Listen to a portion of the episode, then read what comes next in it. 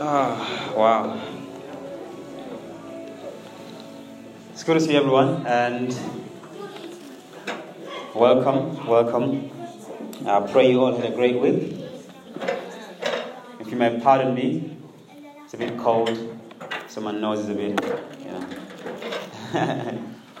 but I'm getting warmer. Amen. Uh, I'm, I'm enjoying, you know, just teaching this, and I, and I hope you're enjoying it yourself. Yeah. I um, I once read a quote, and it said, "If you want to learn something, read about it. If you want, if you want to understand something, write about it. And if you want to master something, teach it." And I thought, wow, you know, as I've started to teach this, I've just fallen in love with the scripture, just fallen in love with the letters, and, and what we're teaching is something that I'm really, really enjoying, and I wish that I'd have given the opportunity to preach all of the letters. So I thank God for, for this opportunity that Pastor Phil has given me just to teach this and share this with you because it's really helped me grow and understand His Word. Amen? But how many of us know that you don't have to stand in front of the pulpit to teach something? Amen? This is something that we can do at home and, share scriptures with one another as we, as we eat, as we pray at home. We can always challenge one another. If today is my turn, tomorrow is your turn. What you teach me today, you'll master it. And what I teach you today, I'll master it. Amen. Hallelujah. So today we're covering uh, the sixth letter. That is the, uh, the letter to the, uh, to the church in Philadelphia. Amen. And before we go into that, just a quick recap of what we, uh, we learned last week. So last week we did uh, learn about the church in Pergamos. Mm. And we did learn that uh, Pergamos was a thriving city, it was a growing city. Uh, it was the city at the, at the center of Greek culture, also and education.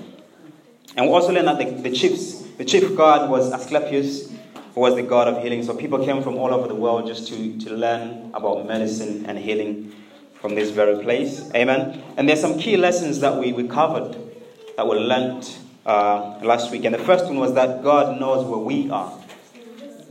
God knows where you are. God knows where I am.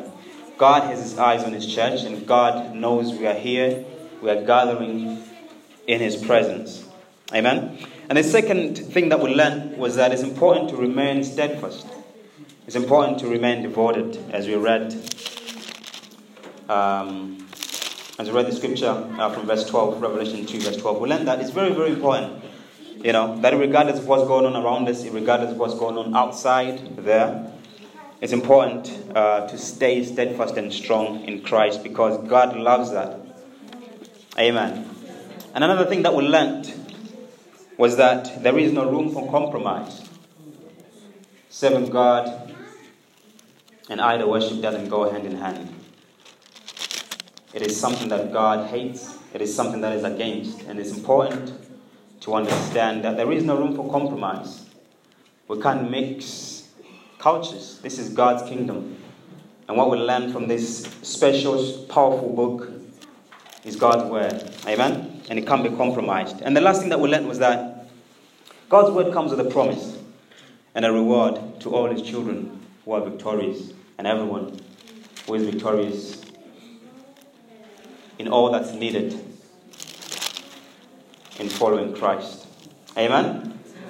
So we really covered that in broad detail, and I really would like to encourage you to take notes because as we are covering these letters, we're not covering them in the order that they're written in the book of Revelation, you see. Um, we are covering them as we go.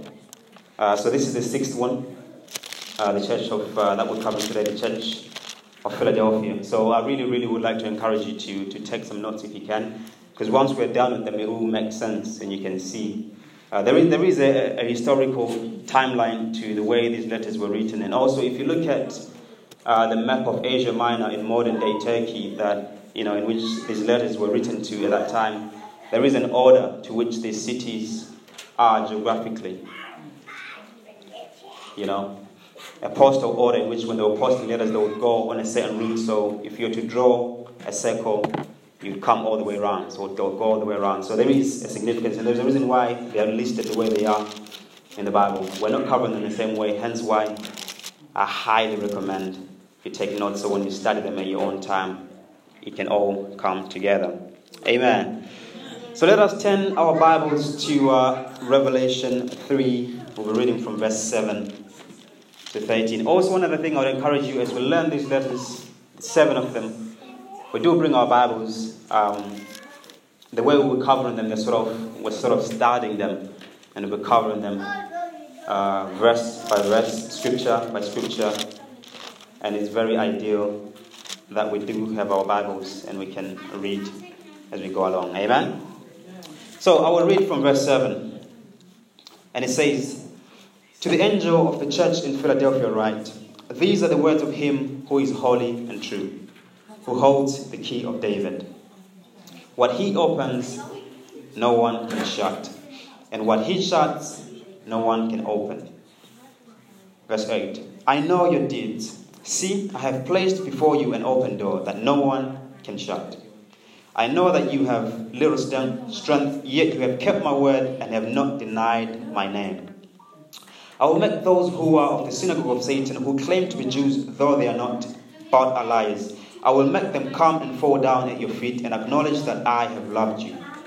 Amen. And verse 10 says, since you have kept my command to endure patiently, I will also keep you from the hour of trial that is going to come on the whole world to test the inhabitants of the earth. I am coming soon. Hold on to what you have so that no one will take your crown. Mm. The one who is victorious, I will make a pillar in the temple of my God. Never again will they leave it. I will write on them the name of my God and the name of the city of my God, the New Jerusalem which is coming down out of heaven from my God, and I will also write on them my new name. Whoever has ears, let them hear what the Spirit says to the churches. Amen. Wow. It's powerful. It's powerful.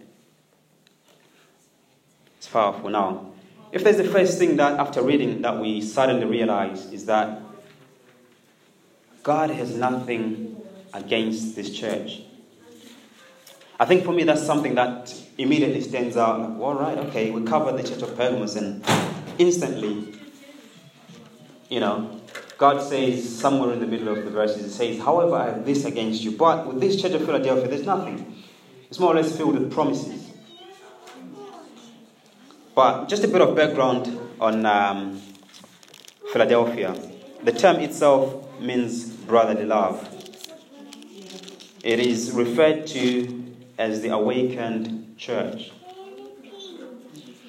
The awakened church. And I'm not surprised with what's written in the scripture, why it's called the awakened church. And you, one thing that you will notice as we cover the church as well is that there is a sort of a name or every church is known for something. So the one that we covered last week was, uh, was also known as the church that compromised.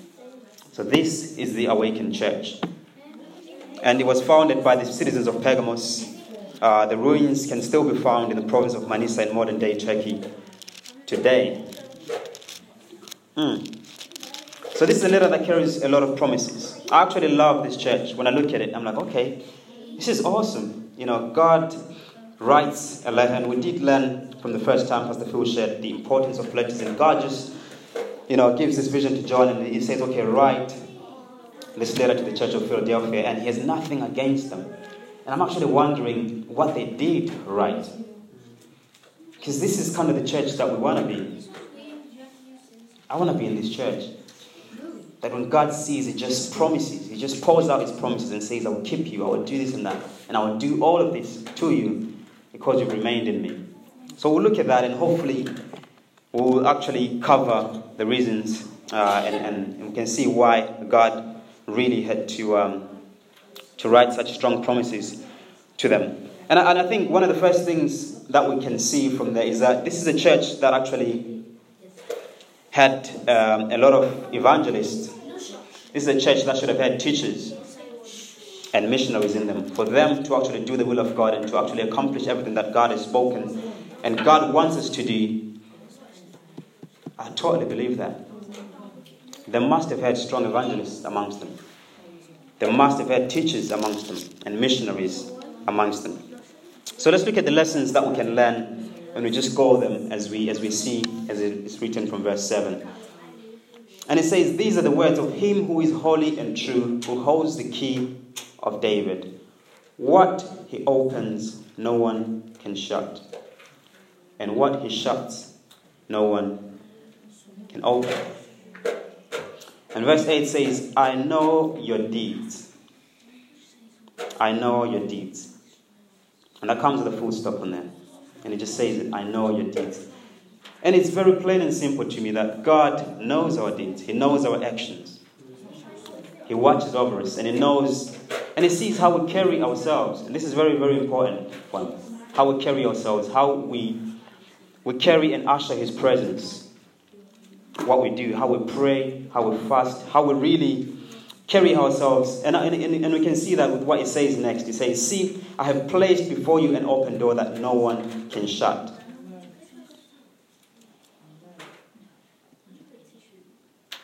Because of your deeds. Because of your deeds. Which means that these guys responded very, very well to the Word of God. They must have responded very, very well to His Word. And God is always willing to show compassion and pour His grace to those who listen and do His will. God is always willing to bless His children, those that do His will. He's already willing. And why do we think He talks about those in that sense? I think it's because he holds the key. Because he holds the key to the kingdom. And when I read just that passage alone, it reminds me of the, um, the Ninevite people uh, and the story of Jonah. Let's just look at a few verses. We'll go to Jonah 3, verse 10.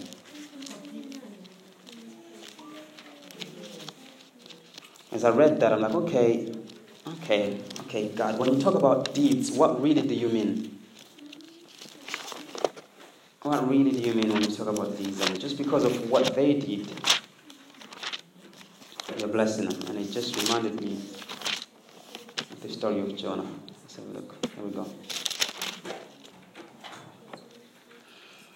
Just read a few verses and I'll summarize. From verse uh, from chapter 3, it says, Then the word of the Lord came to Jonah a second time Go to the great city of Nineveh and proclaim to it the message I give you. Jonah obeyed the word of the Lord and went to Nineveh. Now, Nineveh was a very large city. It took three days to go through it. Jonah began by going a day's journey into the city, proclaiming, 40 more days and Nineveh will be overthrown. The Ninevites believed God straight away. A fast was proclaimed, and all of them, from the greatest to the least, put a sackcloth when Jonah's warning reached the king of Nineveh, he rose from his throne, took off his royal robes, covered himself in sackcloth, and sat down in the dust. This is the proclamation he issued to the people of Nineveh by, de- by the decree of the king and his nobles. This is the decree. He says, Do not let, or let people or animals, herds or flocks taste anything. He declared a fast. Do not let them eat or drink, but let people and animals be covered with sackcloth. Let everyone call urgently to God. Let them give up all their evils, all their evil ways and their violence. Who knows? God may yet relent and with compassion turn from his fierce anger so that will, we will not perish. And let's see what happens in verse 10. It says, When God saw what they did and how they turned from their evil ways, he relented and did not bring on them the destruction he had threatened. Amen. These guys were quick to hear the word of God. They were wicked people, and God was God sent a message saying, 40 days I will destroy all of you. And as soon as they heard the word of God, they turned from their ways, they declared a fast. Even the animals had to fast.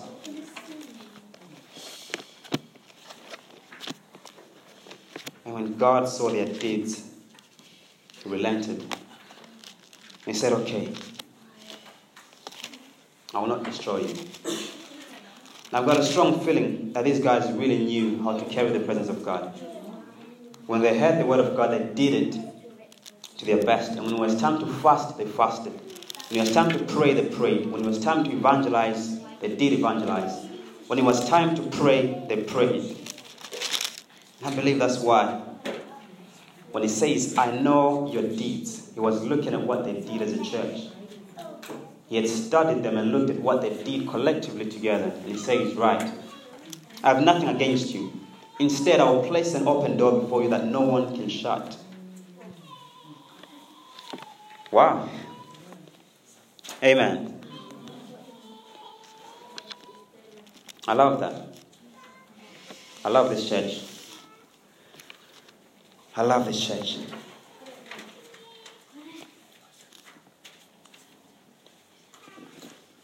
I'm going to read on.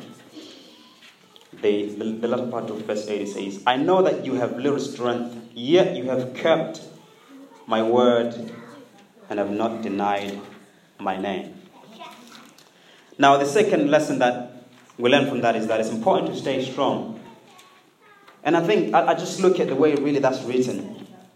When, when God says, I know that you have little strength, yet you have kept my word and have not denied my name.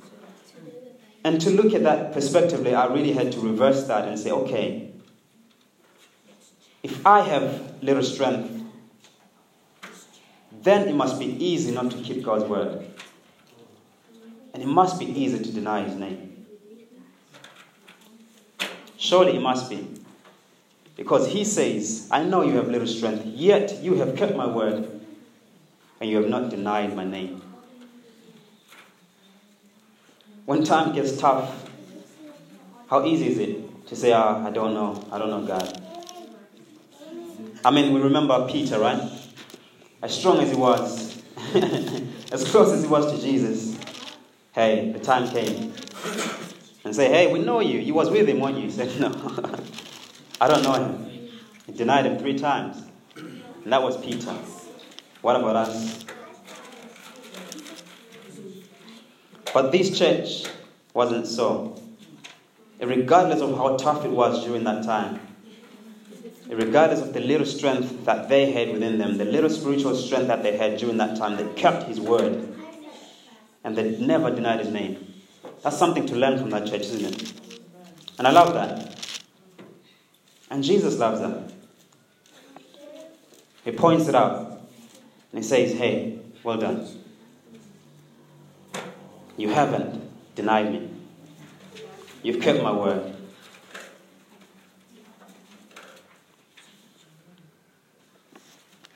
Hmm. Those who hope in the Lord will renew their strength. They will soar on wings like eagles. They will run and not grow weary. They will walk and not be faint.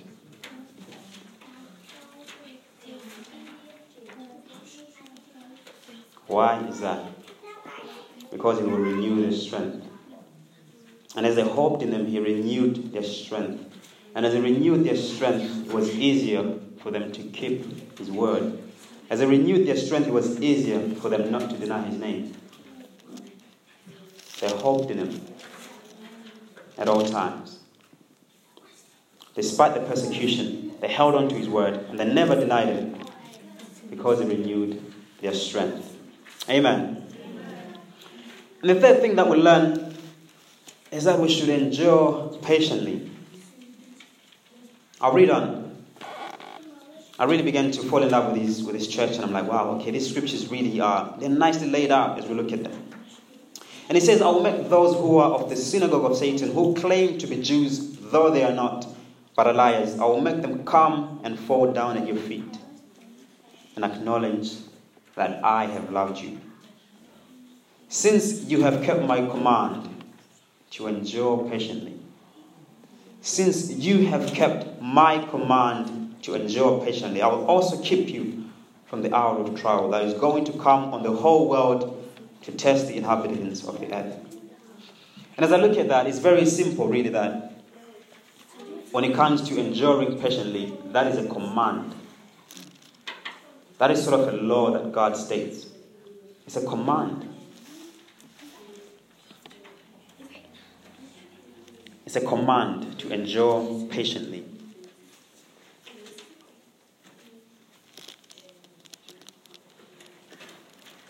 Mm.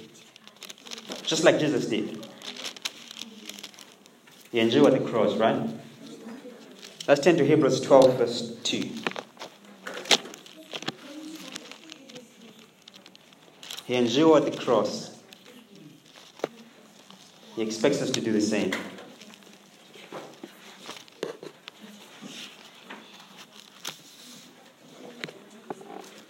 Hebrews 12, verse 2.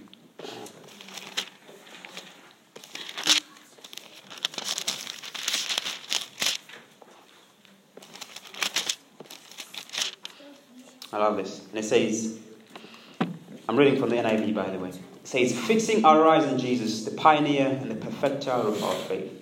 For the joy that was set before him, he endured the cross, scorning its shame, and sat down at the right hand of the throne. And as we see, you know, from that, from that scripture, after enduring the cross, and after scorning, scorning its shame, he is now set down at the right hand of the throne of God. There is a reward for enduring patiently. There's a reward for enduring. And hence why endurance comes as a command. He wants us to endure. He commands us to endure to keep going despite of the tough times, to keep going, to keep going, to keep pushing forward, to keep His promises written in us, and to keep on moving forward. I like what it also says in Romans uh, 2, verse 7. The scripture encourages us over and over again to endure and to persevere, to endure and to persevere simply because it's not easy. If it was, he wouldn't be here, would it? Let's look at Romans 2, verse 7.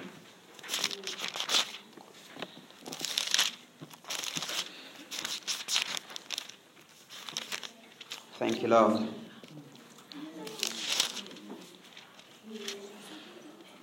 And it says, To those who by persistence in doing good seek glory, honor, and immortality, he will give eternal life who by persistence, who by endurance, who keep going and doing good and seeking His glory, honor, and immortality, He will give eternal life. There is that promise again I will give you eternal life. I will give you eternal life. As you endure, there is a reward. I will give you eternal life. Hmm. I've got a few more scriptures for you. I might not be able to read all of them. Um, but another one that I have for you is Romans 15, verse 5. Over and over again,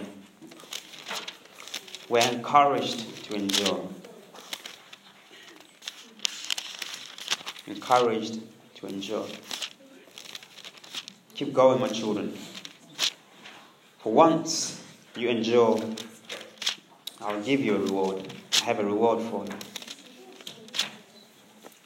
I have a reward for you, he says. I have a reward for you. Romans 15, verse 5. It says, May the God who gives endurance and encouragement give you the same attitude of mind toward each other that Christ Jesus had. Now, from there, where does that endurance and encouragement come from? It comes from God.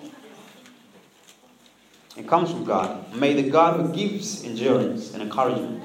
So we seek Him for that endurance.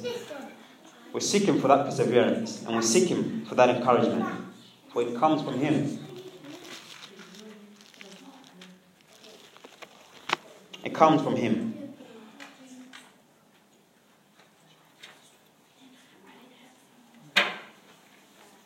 He says, I will also keep you from the hour of trial, amongst many other promises. I will keep you from the hour of trial that is going to come on the whole world to test the inhabitants of the earth. And for those of you that are taking notes, I'll give you Colossians 1, verse 11, just to write down.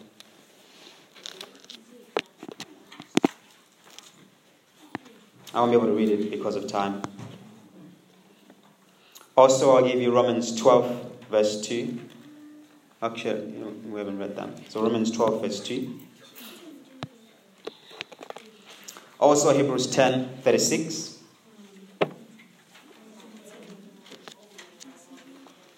And James 2 to 3.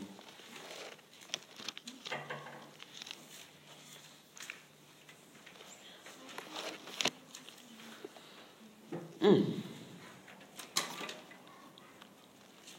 He's a God of promises. So much promises for this church. I'll read from verse 11. It says, I'm coming soon. Hold on to what you have, so that no one will take your crown. The one who is victorious, I will make a pillar in the temple of my God.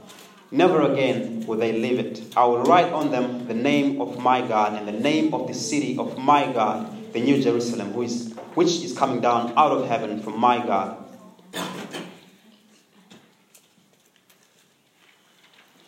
And as I look at verse 12, when there again we see that term again, the one who is victorious. The one who is victorious. I will make a pillar in the temple of my God. And that stood out for me. I really love that. And it says, I will make a pillar in the temple of my God. And I said, okay, pillar, really, what does what does it mean to be a pillar? And it dawned on me. By pillar, he meant leaders. It says, To the one who is victorious, I will make a leader in the temple of my God.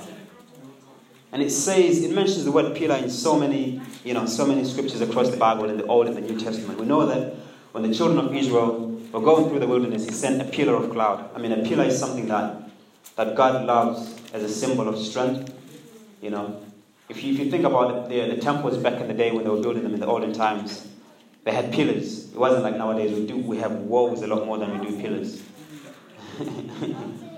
I wonder why. Pillars were a lot more common back then. Pillar in every corner and a few pillars in the middle, if not just one in the middle, just holding the entire roof.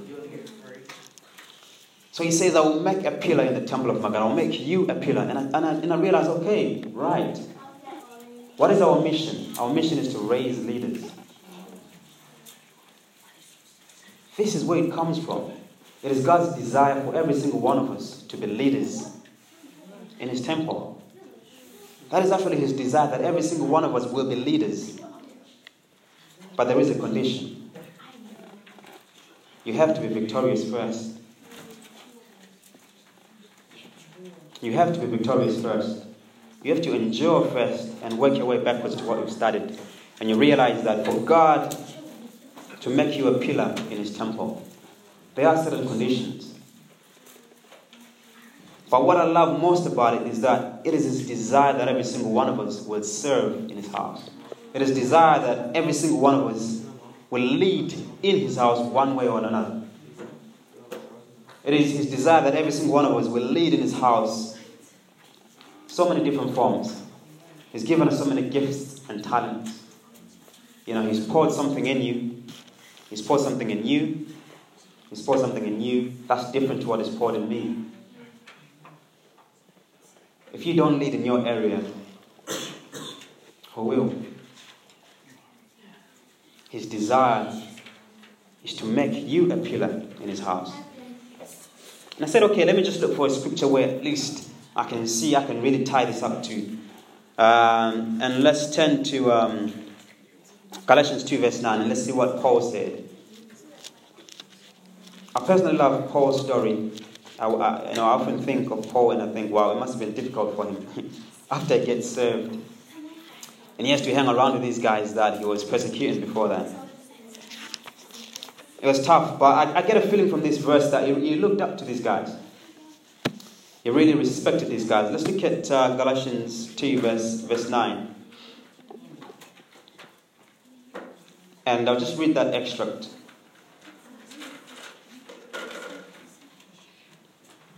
He says, James, Cephas, and John, those esteemed as pillars. See that word again. Gave me and Barnabas the right hand of fellowship when they recognized the grace given to me. They agreed that we should go to the Gentiles, meaning him and Barnabas, and they to the circumcised. So he recognizes James, Cephas, and John that, okay, these guys are leaders. They were esteemed as leaders, they were ordained as leaders, esteemed as pillars. And I get the sense that he was humbled by the fact that they recognized the gift that he had. And they prayed together, they spoke about it, and they agreed that, okay, fair enough. Okay, we do believe that you should go to the Gentiles. We do believe that's your calling, that you should go to the Gentiles. We, the rest of us, will go to the circumcised, but you go to the Gentiles. A humbling moment for him. Amen. Mm.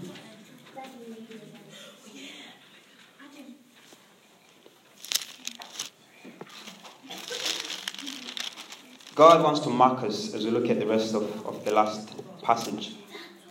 He says, I will write on them the name of my God and the name of the city of my God, the New Jerusalem, which is coming down out of heaven for my God. God wants to put a mark on you and say, This is my child. This one is my own. This one will be untouchable. This one will be untouchable. And I'll say this as we close, if we can all please stand. God wants to mark us.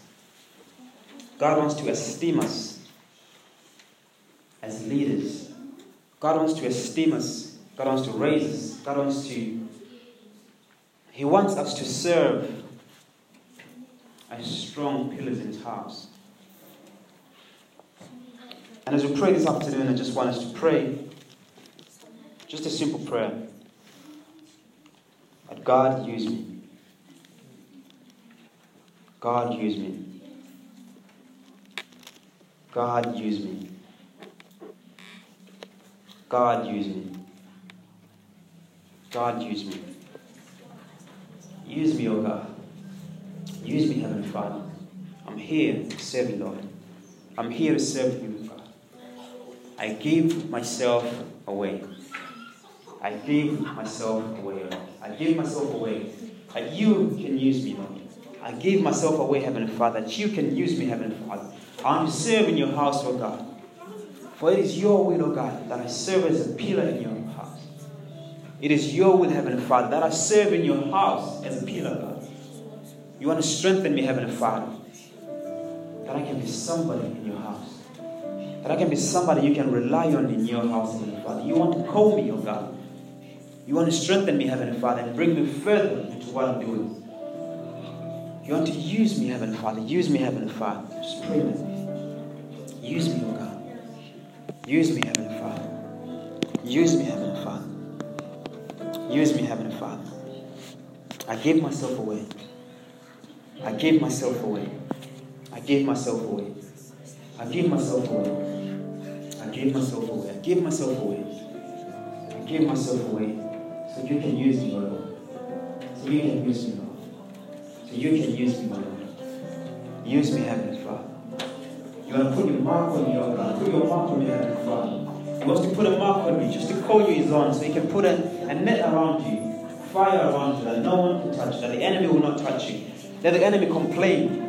And the devil complain and say, Ah, you surrounded this guy. You protected him. Why? May you be untouchable. May you be untouchable. May you be strong in all that you do. May you be strong in your speech. May you be strong in your character. May you be strong in all that you say. May you be strong in how you carry yourself. May you be strong in reading His Word. May you be strong in praying. May you be strong in interceding. Oh God. Oh God. Oh God. Oh God. Oh God. Oh God. Oh God. Oh God. Oh God.